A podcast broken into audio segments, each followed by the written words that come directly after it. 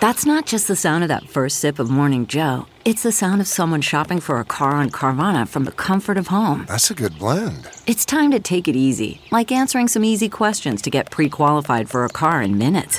Talk about starting the morning right. Just like customizing your terms so your car fits your budget. Mm-mm-mm. Visit Carvana.com or download the app to experience car shopping the way it should be convenient, comfortable. Ah.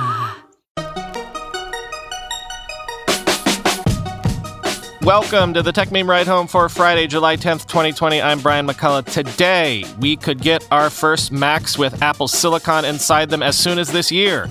Apple glasses are still a ways away, but Foxconn is already making the lenses. Feverish last minute negotiations ahead of Peacock's arrival next week. The PC market is definitively not shrinking at the moment thanks to COVID. And as always on Fridays, the weekend long read suggestions. Here's what you missed today in the world of tech.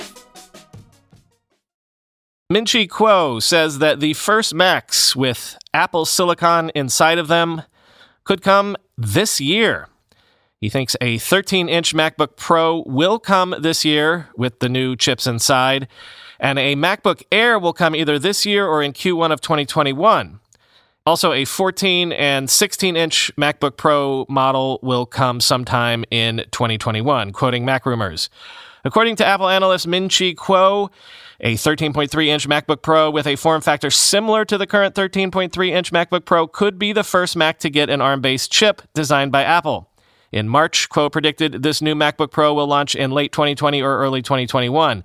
In a research note with TF International Securities today, seen by Mac Rumors, Kuo said he expects the Apple Silicon 13.3 inch MacBook Pro to go into mass production in the fourth quarter of this year, but he also now predicts we will see an ARM based MacBook Air either in the same quarter or in the first quarter of next year.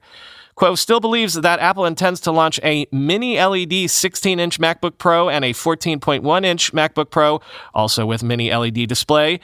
But these will likely arrive in the second or third quarter of 2021, and intriguingly, both will have an quote, all new form factor design. Previous rumors suggested an updated 16 inch MacBook Pro could arrive this year in October or November. Kuo made no mention in today's report of the Apple Silicon iMac he previously predicted.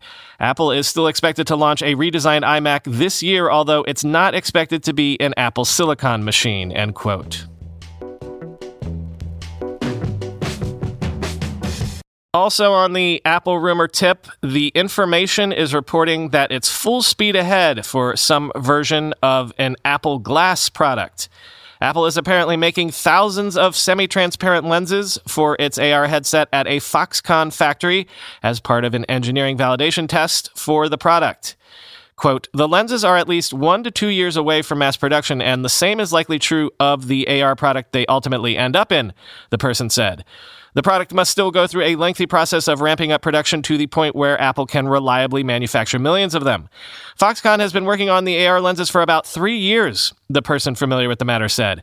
That timing coincides with Apple's 2018 purchase of Akonia Holographics, a Colorado based startup that utilized a liquid crystal on silicon display to project images inside its proprietary lenses. It isn't clear, however, if Apple is using Akonia's technology for these lenses.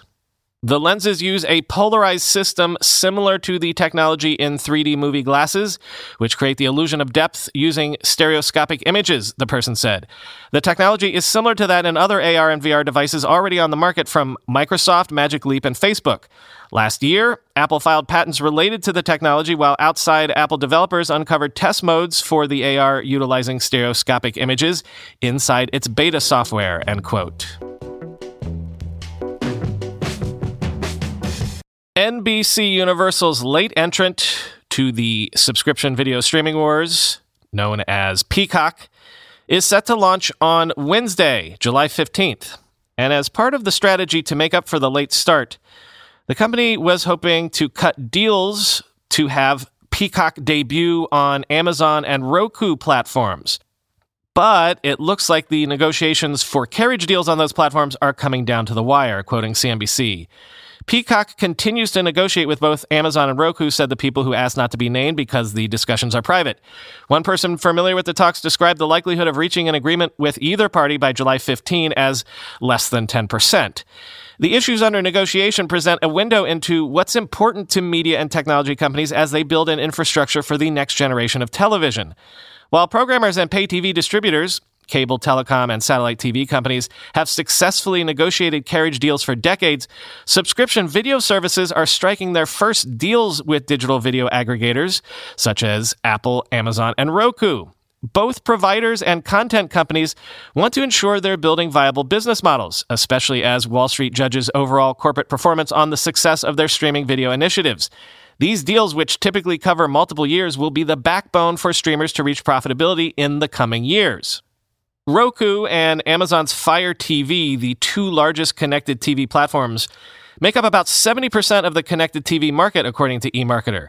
There are about 400 million internet connected TV devices in the US, and about 80% of US TV households have at least one internet connected TV device, according to a June report from Leichtman Research Group.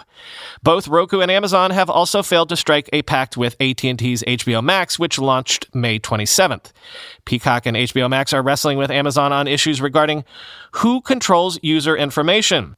NBC Universal executives don't want Peacock to be included within Amazon channels, Amazon's store for video app purchasing, two of the people said. While some streaming apps such as CBS All Access and Starz can be purchased through channels, others, including Disney Plus, cannot. Amazon takes a percentage of revenue for each customer that subscribes through the store.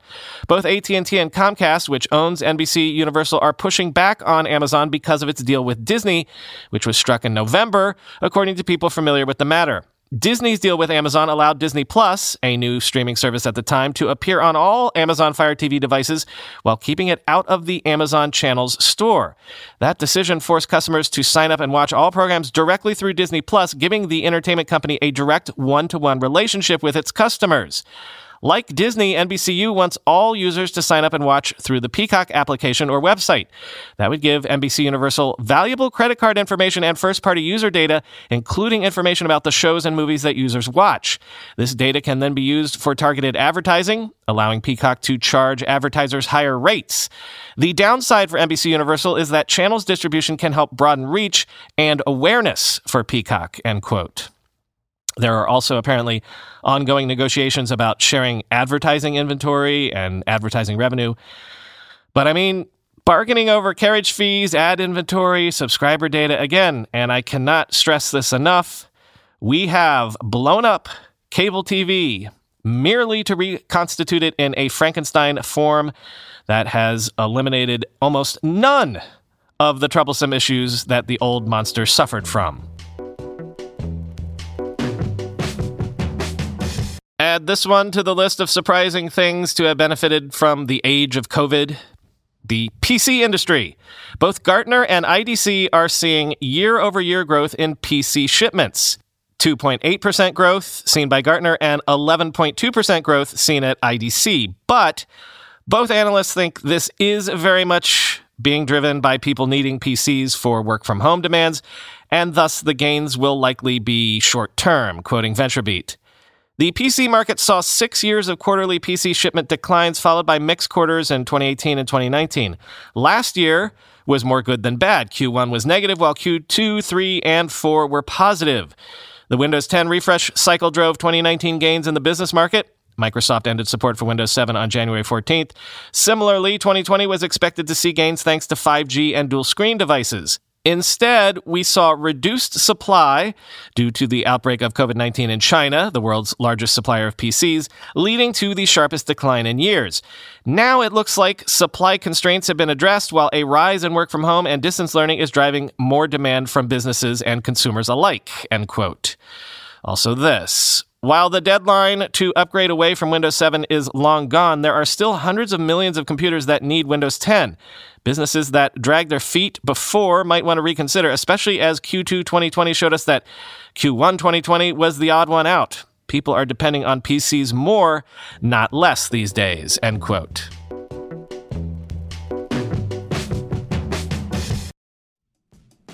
With everybody fighting for attention, how can your business stand out and connect with customers? Easy. Get Constant Contact. Constant Contact's award winning marketing platform has helped millions of small businesses stand out, stay top of mind, and see big results fast. Constant Contact makes it easy to promote your business with powerful tools like email and SMS marketing, social media posting, and even events management. With Constant Contact, you'll reach new audiences, grow your customer list, and communicate more effectively to sell more, raise more, and fast track growth.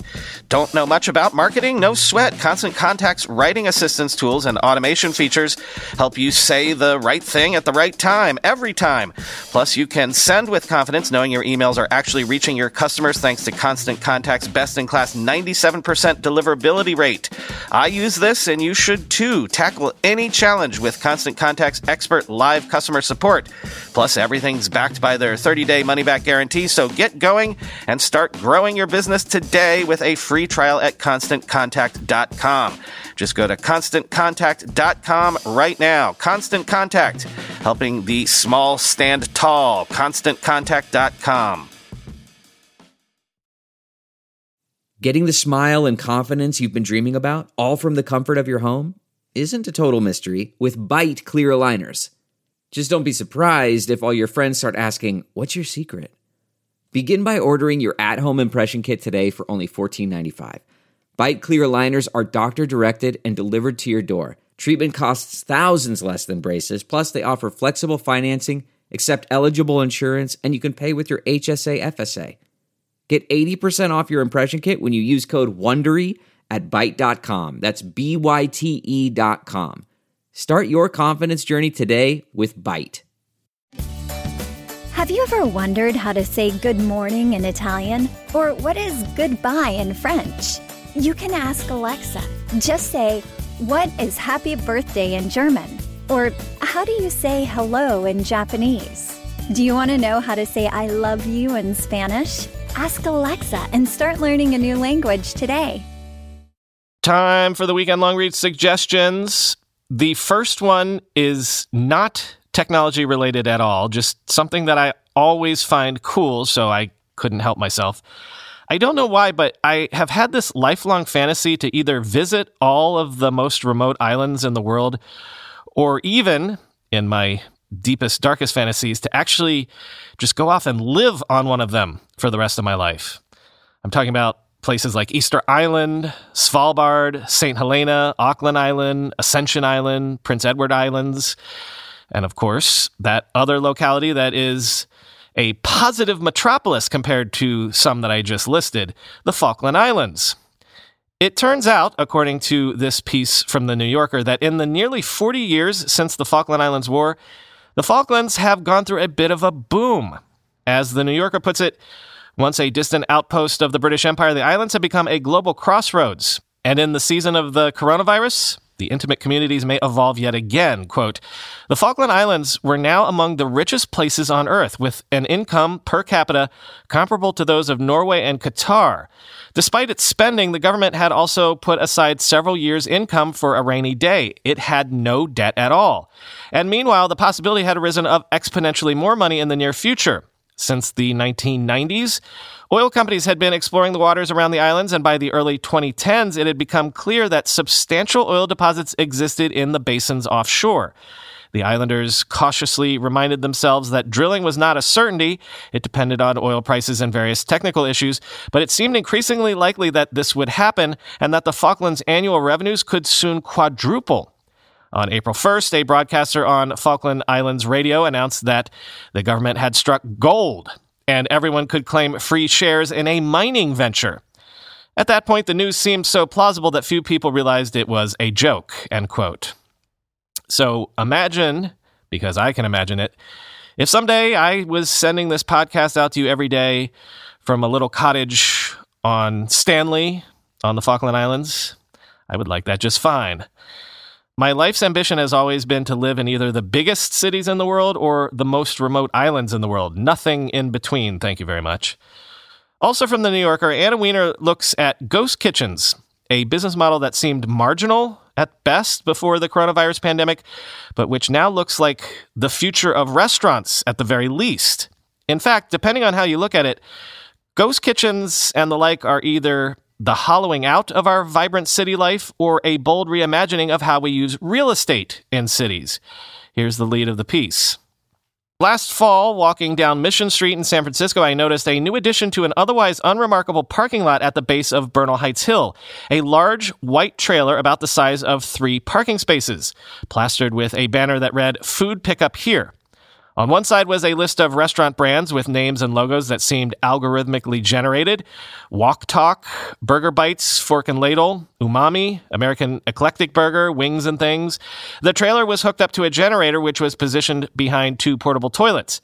It occupied parking spots once reserved for Maven, an hourly car rental startup funded by General Motors and marketed to gig economy workers. GM shut down Maven in April. Through a small window cut into the side, I could see two men moving around what appeared to be a kitchen. The generator hummed, the air carried the comforting smell of fryer food, the toilets were padlocked. One of the men came to the window and apologized. I couldn't order food directly, he told me. I would have to order through the apps. The trailer, along with a few others in San Francisco, is operated by Reef Technology, a startup based in Miami. According to marketing materials, Reef creates thriving hubs for the on demand economy by, quote, reimagining the common parking lot. By bringing in utilities like electricity, gas, and water and setting up proprietary containers, the company hopes to turn parking lots into reconfigurable community hubs. Lots might be formatted to include mobile kitchens, beer gardens, retail pop ups, vertical farms, auto body shops, medical services, rental stations for electric vehicles, and so on. We have these pods, which arguably are not pretty, but they're functional. They can support any kind of application. Ari Ojalvo, the CEO of Reef, told me if you want to put a grocery store in there, put a grocery store in there. Laundry, put laundry. Ojalvo compares his company to Apple. Just as the Apple Store allows developers to create and sell iOS based tools and services, so Reef provides infrastructure for parking based businesses. Quote Apple uses connectivity as a platform. We use proximity as a platform. We allow third party applications to stand on this proximity platform and get closer to consumers, he said, end quote. Next, one more behind the scenes on Quibi, though this is the most detailed and heavily sourced one yet. Quote, the amount of hype surrounding Quibi began to feel ominous, as if almost any level of success would feel like failure. Look at how much money Apple, Amazon, YouTube, Netflix, Hulu, and Disney Plus bring to the table, an ex Quibiite says. We're not raising $1.75 billion to start a pizza parlor in the West Village. We're doing it to try to compete for content with some of the world's biggest streamers. If they'd messaged that, they could have presented themselves as the small guys taking on the big guys, but they allowed expectations to soar to the point where people started thinking they were a Netflix competitor, end quote. Some of the industry skepticism seems to have an edge of personal antipathy. Katzenberg was a polarizing figure. He had been a relentless advocate for his projects and turned animators into stars, but some viewed him as a fame effer, Hollywood's version of a micromanager, and a Philistine. James B. Stewart, in his book Disney War, recounts an instance where Katzenberg ordered animators rendering the castle in Beauty and the Beast to, quote, fix the ceiling, make it French, like Botticelli, end quote. And during his DreamWorks years, some fellow moguls found Katzenberg's work ethic tiresome. Quote, He's a time suck of unbelievable proportions, says a longtime colleague. He has thrown some sharp elbows over the years, leading some of his most important relationships to rupture. He and Geffen no longer speak, for example. And when Comcast Universal bought DreamWorks, it was on the condition that Katzenberg leave the company. Let's reiterate, a former friend says. Comcast chose to overpay for DreamWorks Animation to not have him there, end quote. The Wall Street Journal has a much appreciated deep dive into the whole Wirecard mess, how it went from a tech star to bankruptcy seemingly overnight. Quote, because things fell apart so quickly, investigators are just now starting to piece together what happened. A central thesis being investigated by prosecutors, the company, and its auditor is whether Wirecard used supposedly independent third party partners who were meant to be processing its business in countries where it didn't have licenses to create fictional revenue streams that filled bank accounts that didn't exist. End quote. And let's end with a couple random blog posts that I saw bubble up on Twitter or Hacker News this week. Product creator Nick Punt has an essay titled De Escalating Social Media Designing Humility and Forgiveness into Social Media Products. I mean, hey, everyone always has ideas for how to fix Twitter, right? as we've discussed, with hints that Twitter might consider a subscription product soon. Everyone came out this week out of the woodwork again with suggestions for what Twitter should do. Even I did that. But grok this one quote, Take Twitter as an example environment. If we write something that turns out to be wrong and a pile on begins, we're going to be swimming upstream fighting our error.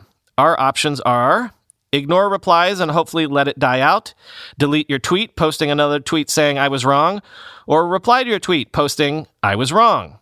Social media engagement engines favor the drama of the mistake over the correction and reconciliation, which leads few people to see or remember anything other than the mistake.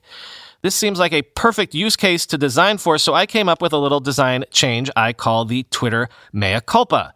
Twitter mea culpa is a way for a poster to flag their tweet as a mistake and de escalate a situation using the same action menu that deleting a post uses and the same visual design as flag tweets. End quote. Seems simple enough and potentially pretty powerful. And then finally, over at the blog Shape of Code, there's this idea which is probably dead obvious once you state it out loud, but also worth stating. Algorithms have become commodities. Quote, open source commoditized algorithms. And computers got a lot faster with memory measured in megabytes and then gigabytes. When it comes to algorithm implementation, developers are now spoiled for choice. Why waste time implementing the low level stuff when there were plenty of other problems waiting to be implemented? Algorithms are now like the bolts in a bridge. Very important, but nobody talks about them. Today, developers talk about story points, features, business logic, etc. Given a well defined problem, many are now likely to search for an existing package rather than write code from scratch. I certainly work this way, end quote. This is one of those discussions where the essay is short, but the conversation thread around it is what I found interesting. So I posted the original essay and the Hacker News thread that led me to this essay in the first place. Both of them are in the show notes.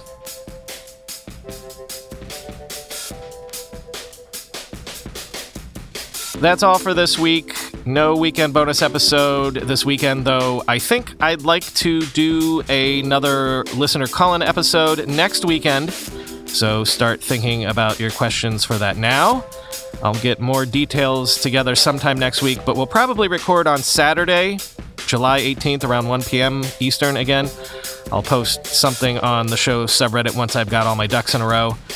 And before I let you go for the week, Hive Mind here finally is my mystery for you to solve. Okay, I post the show to two different feeds every day, right? Every day I post the episode to the ad free feed first, and then about a half an hour later, I post to the main feed that most of you listen to. But here's the thing when I do that, I have to write up the show notes each time, right? And put them in a little text field box on the podcast hosts.